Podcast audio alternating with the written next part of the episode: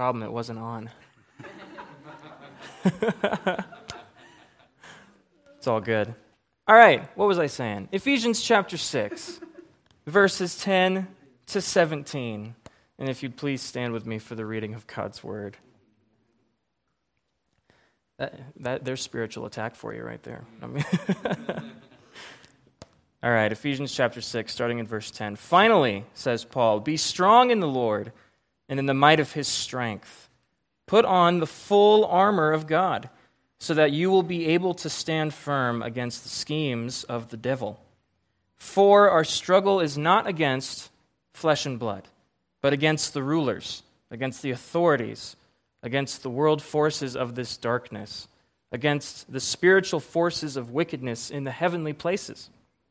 Therefore, take up the full armor of God, so that you will be able to resist in the evil day, and having done everything, to stand firm.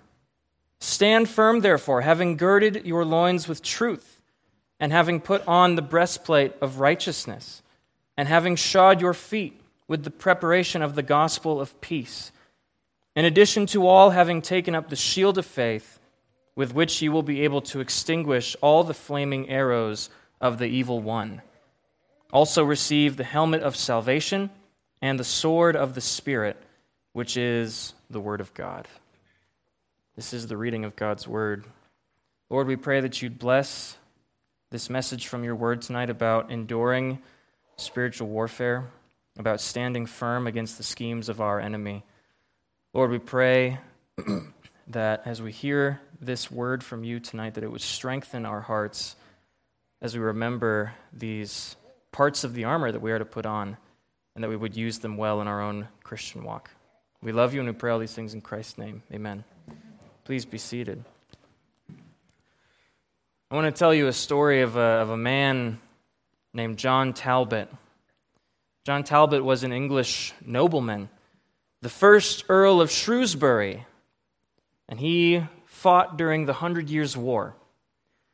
And in the year 1449, John Talbot was captured by the French. And evidently, while he was imprisoned, the thought came into his head to take an oath of chivalry, as was common in those days. He promised that he would never again wear armor against the French king. Of course, after he was released, he continued to lead campaigns against the French, but true to his word, remarkably, he did not wear armor. During the Battle of Castillon, Talbot's forces were greatly outnumbered, but to his amazement, he saw what he thought was a French retreat taking place. So, deciding not to wait for reinforcements, he personally led an attack against the French line. But there was no retreat. Instead, Talbot and his men charged into a withering barrage of cannon fire. Talbot's horse was killed and fell on top of him. Because he wasn't wearing any armor, a French soldier was, e- was able to easily dispatch him with a single battle axe blow to the head. Thus ends the story of John Talbot. But the French were so impressed by Talbot's chivalry that they erected a monument to him on the spot where he died.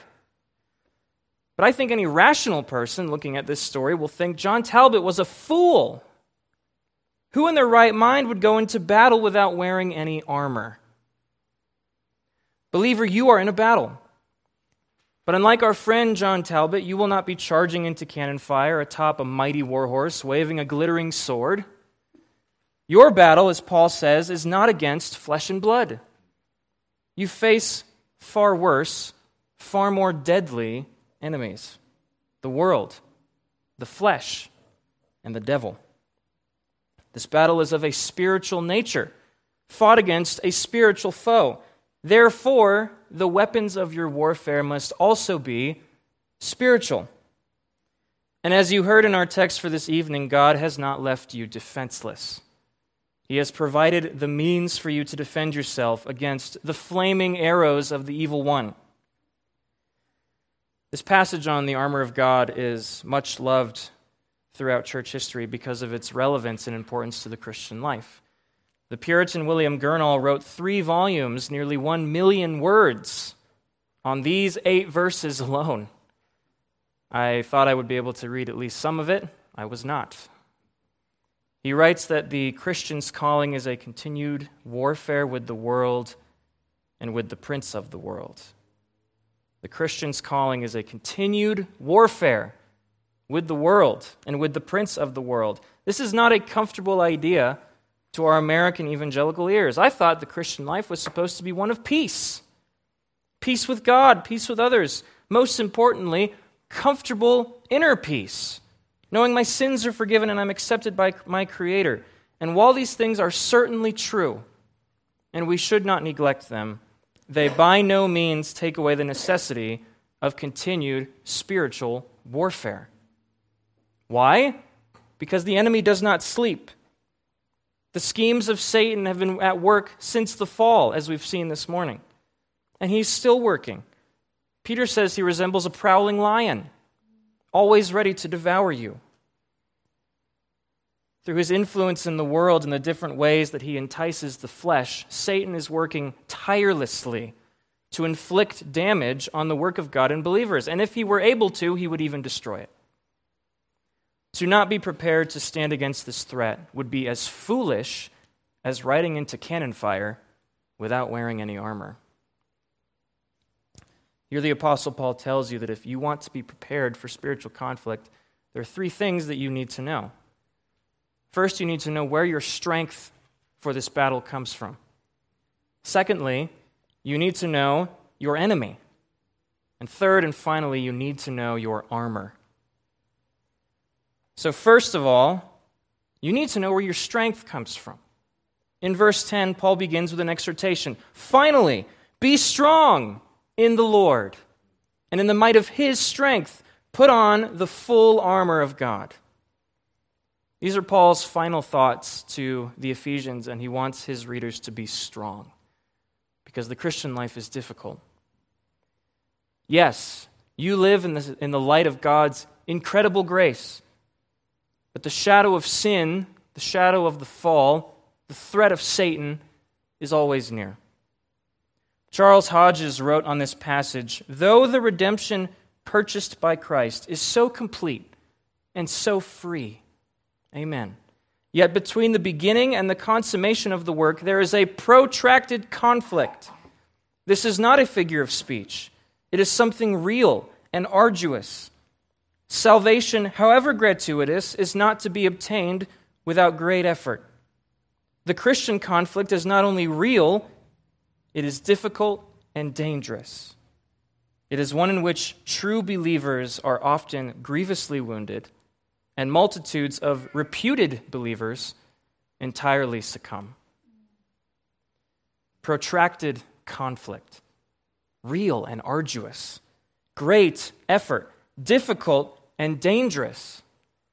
I'm sure each one of us here can give a weary amen to all of those descriptions. To be clear, the Christian life is not all about the fight. Praise the Lord. But it's not all a walk in the park either. As Paul will say in the next few verses, you face real and deadly enemies who want nothing more than to grievously wound or even destroy the work of the gospel in your heart. So while spiritual warfare is not the essence of the Christian life, it is essential to the health of your Christian life. And so I want you to be strong, he says. Be strong. And I want you to know where your strength comes from because these enemies that you face cannot be defeated with sword and shield, at least not the physical kind. Where do you find spiritual strength? Paul's answer in the Lord and in the might of his strength. What does that mean? It means there's no strength in me, but I find my strength in the Lord. And Lord here, of course, refers to the Lord Jesus Christ. And being in him refers to our union with him. It's from that union that we draw spiritual strength. Christ himself says that he is the vine, the source of your life and enrichment, and you are the branches. We take our sustenance from him. Apart from me, he says, you can do what? Nothing. Your whole spiritual life is in Christ from beginning to end. You're elected in Christ. You have your redemption and the forgiveness of your sins in Christ. Through the Holy Spirit, your eternal life is secure in Christ. It's all in Christ. Paul even goes so far as to say that he no longer even lives, but Christ lives in him. And now he wants you to know, believer, that you are strong in Christ. His strength is your strength. One of the great paradoxes of the Christian life is that we are strongest when we are weakest. In 2 Corinthians 12, Paul is tormented by the thorn in the flesh, which he refers to as a satanic messenger. And he pleads with Christ three times that this thorn might be taken away. And what does Jesus say to him? My grace is sufficient for you. For power, that's his power that he's talking about, is perfected in weakness. So when Paul tells the Ephesians to be strong in the Lord, he's implying that they should recognize their inherent weakness. And what a comfort that is to know that when I am weak, Christ is strong. Know where your strength comes from. But knowing where your strength comes from and acting in that strength are two different things. My strength comes from God, yes, but how, do I then be strong in Him? How do I appropriate God's strength for my own spiritual battles? And Paul begins verse 11 with the answer Put on the armor of God. Put on the armor of God. This isn't God's divine armor, as described in some of the prophets, but it is armor that God provides to you. It's armor forged by the power of God's might and strength, specifically designed for this kind of conflict. Paul will return to the armor in a moment, but for now he turns to the Christian's spiritual enemies. Having encouraged you to know where your strength comes from, he now turns to warn you about the foes that you will face. In verse 11, Paul says, Put on the armor of God. Why? So that you will be able to stand firm against the schemes of the devil. For our struggle is not against flesh and blood, but against the rulers, against the authorities, against the world forces of this darkness, against the spiritual forces of wickedness in the heavenly places. Notice the purpose statement here. You put on the armor of God so that you will be able to stand firm. And Paul will use this phrase, stand firm, three times in this passage. And the image here is of a soldier in full battle dress, standing, waiting to receive the enemy. Ancient battles were decided by the firmness of the soldiers of one side or the other. If the troops on your side began to break and run, you knew that you were in trouble. Paul wants Christians to be strong in the Lord by wearing the armor of God so that they can stand firm and not break. And this word struggle that Paul uses is the same word used for a wrestling match. This isn't a faraway conflict that we stand aloof from. This is close up, it's in your face. The enemy you deal with the most is your own sinful flesh, which is itself under Satan's influence. The author of Hebrews describes sin as something that clings to us and entangles us. The key to defeating the opponent is by standing firm and not getting thrown to the ground. We stand firm against the schemes of the devil. If you want to wage an effective warfare, as Sun Tzu said, it's important to know thy enemy. You must be well acquainted with his strategies. We went over some of them this morning. Jesus tells us the strategy of Satan in John 8. He says, He, Satan, was a murderer from the beginning. And he does not stand in the truth because there is no truth in him. Whenever he speaks a lie, he speaks from his own nature, for he is a liar and the father of lies. What I told my students last week is that lying is Satan's native language. We can learn two things from what Jesus says here. Number one, Satan is very good at what he does. Very good. He's good at lying. He's been lying for thousands of years. It's his nature to lie. His schemes are founded in lies. So, part of your standing firm against his schemes will be discerning the truth from the lie. Number two, and thank God for this, Satan is unoriginal. He's a one trick pony. The author of Ecclesiastes says that there is nothing new under the sun. In all the years that humans have been around, there have been no new deceptions, just repackaged old ones. Satan is good at telling lies many different ways.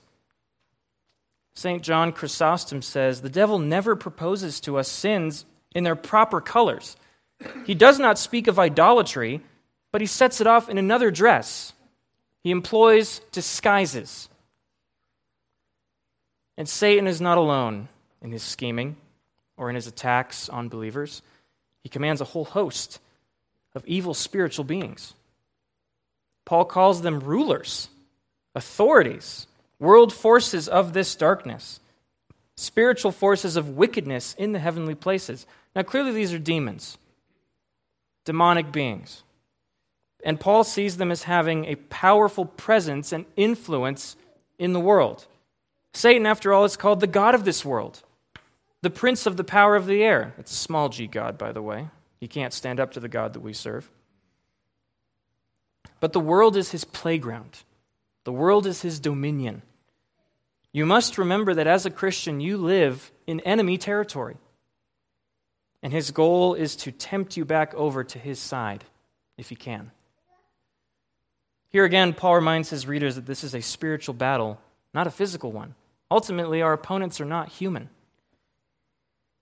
Your battle is against the schemes of these demonic rulers and authorities who exercise their influence through worldly ideas and philosophies, false religions, false teachings in the church. They also entice your sinful flesh to do that which is contrary to God's will. So the question is how can I possibly stand firm against such formidable enemies? They're smarter than me, they're more powerful than me. Earlier, the question was asked how can I be strong in the might of God's strength? And the answer to both is the same put on the armor of God.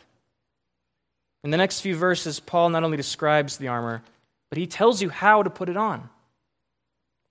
Look at verse 13. Therefore, you face these strong enemies, therefore, Put on the full armor of God so that you will be able to resist in the evil day, and having done everything, to stand firm. As Paul returns to the topic of the armor, he once again commands you, believer, to take it up and to put it on. And he's careful to say that you must take up the full armor. Our friend John Talbot wore no armor at all. But equally useless would be to wear half of the armor, or only a piece of the armor or two. A helmet is useless if your torso is unprotected. You may be adept with a sword, but you're vulnerable without a shield. Take up the full armor. And then there's another purpose statement so that you will be able to resist in the evil day. What is this evil day? Well, Paul doesn't have a specific day in mind but rather the present evil days that Christians live in, and the times when the attacks of the enemy are particularly fierce.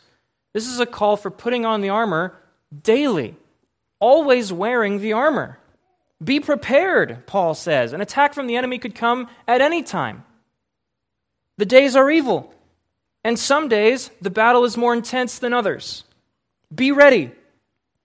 An unprepared soldier is equally as vulnerable as an unarmored one. And having done everything, when you've put the armor on, stand firm. Stand firm. When you draw your strength from the Lord Jesus and you take up the armor that He has provided to you, you can stand firm. You can stand firm against the onslaught of the evil one.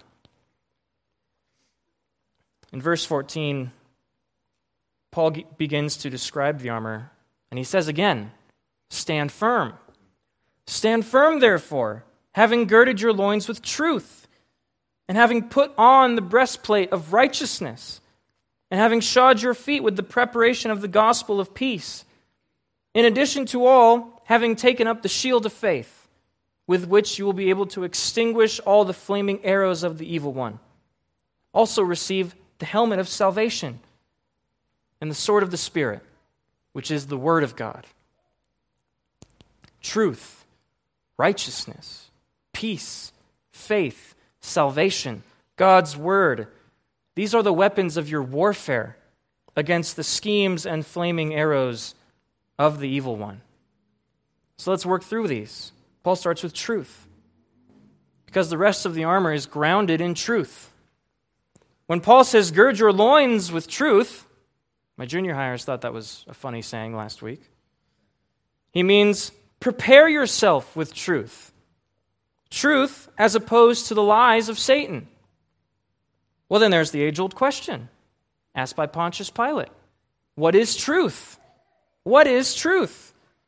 Specifically, what is this truth that the armor of God is grounded in?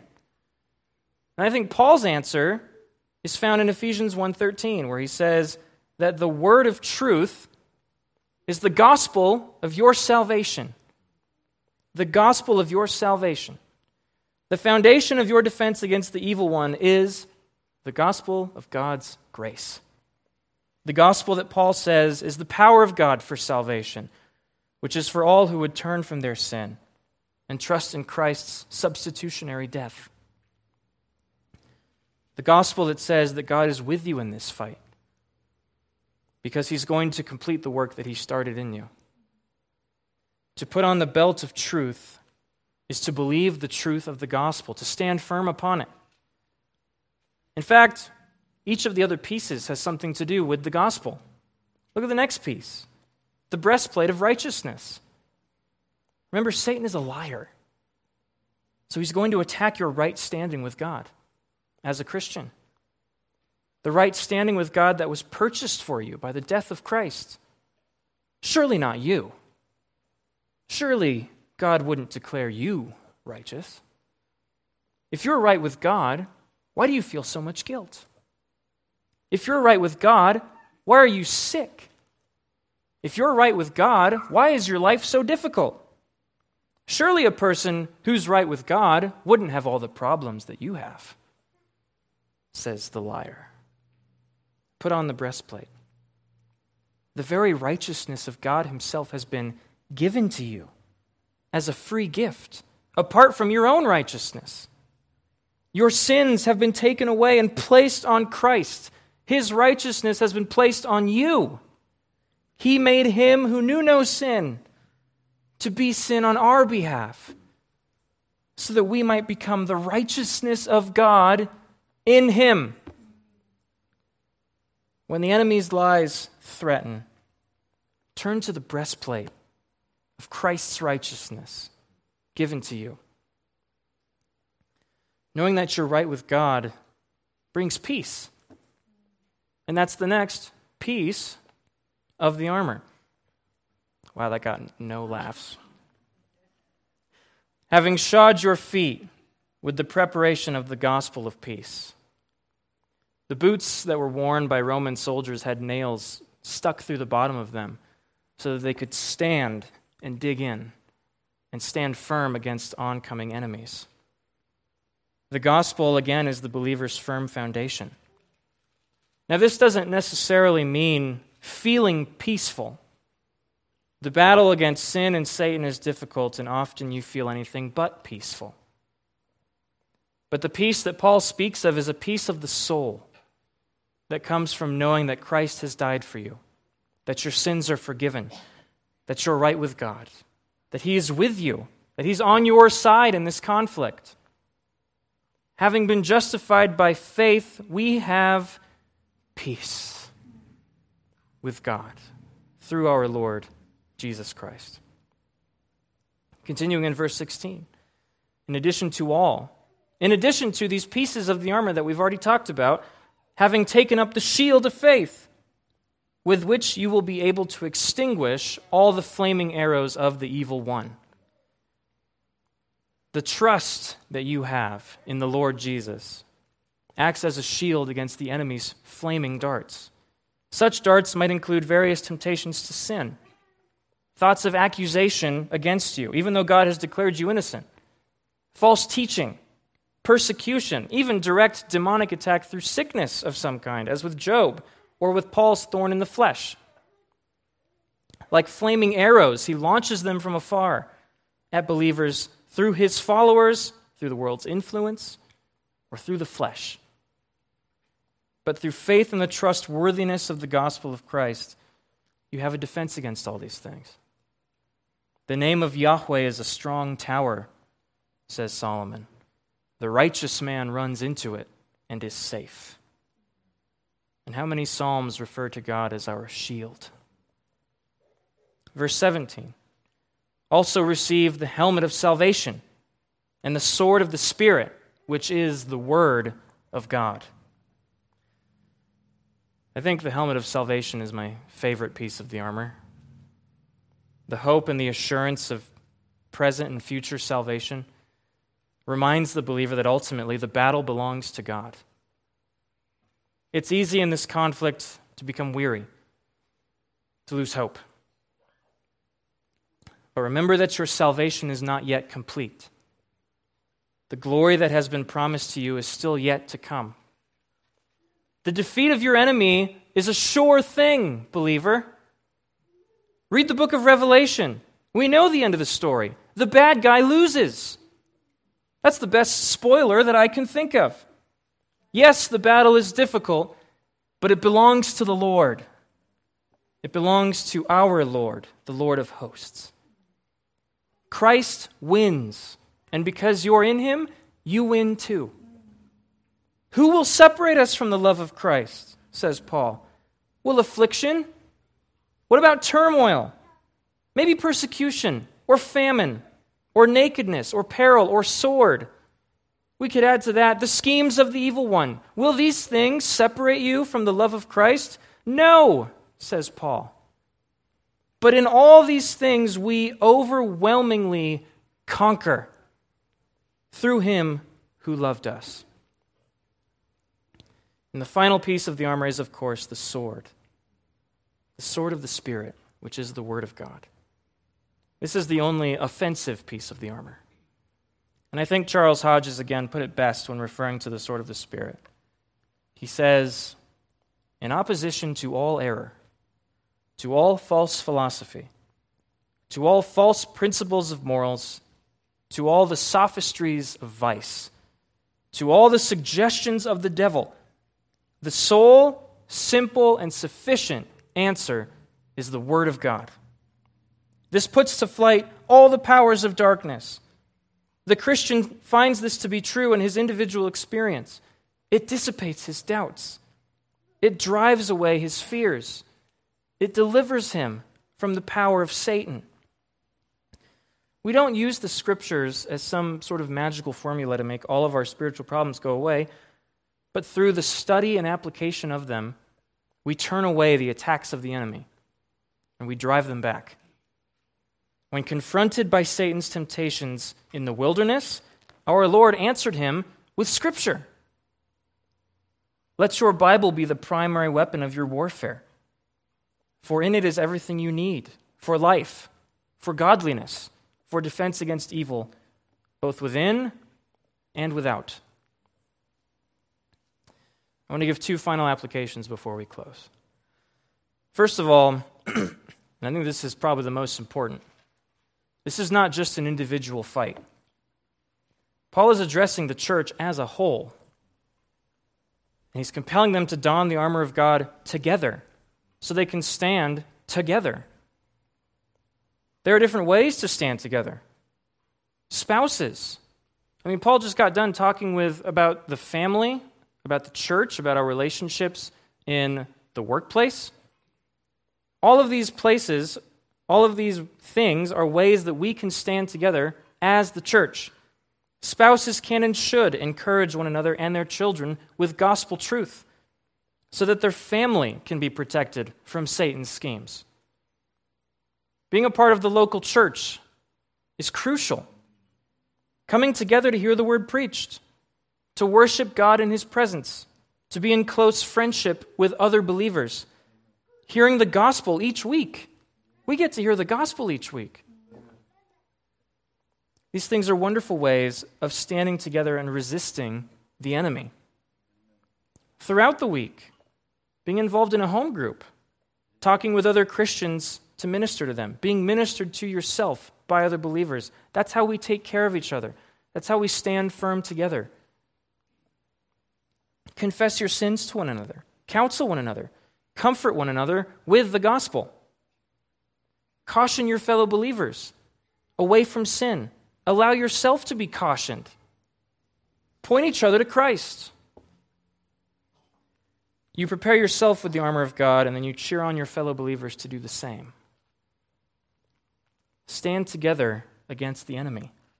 Don't be caught outside your own lines. Are these things that you are committed to? Don't be a lone ranger Christian. The action movies lie. You actually need a lot of dudes and dudettes. Secondly, and finally, I hope it's been clear that this armor is for believers because the armor is comprised of the gospel itself. If you're not a believer, you cannot wear this armor because you're still in the realm of Satan, the enemy. Worse if you think you're a believer, but in all actuality you aren't, this armor is going to be that much more ineffectual. But if that describes you, there is hope. You can be freed from the dominion of the devil and his minions. Turn to the Lord Jesus Christ in faith. Have your sins washed away. Turn from your sin. Turn from your current master. Receive the free gift of eternal life. And then join the church in putting on the armor of God together and standing firm in the strength of his might. Let's pray. Father God, we thank you for this wonderful text of Scripture which tells us how to be prepared to defend ourselves and to help each other against the schemes of the evil one. Lord, many of us go through periods where we are assailed especially fiercely. Other times we are at peace. Other times there are small skirmishes here and there. I pray for each one of us that whatever stage of life we're in, whether under intense spiritual attack or experiencing a temporary peace, we pray that whatever the case, we would be prepared with the armor of God. That each day we would remember each of these pieces truth, righteousness, peace, faith, salvation, the Word of God. That each of these things would be appropriated into our lives as we walk the Christian life. And Lord, may we never forget that our strength is in you. May we never try to resist our own strength, for that is a failing endeavor, but may we always look to you for strength. We love you, Lord. We thank you again for the power of your word. We pray this all in Christ's name. Amen.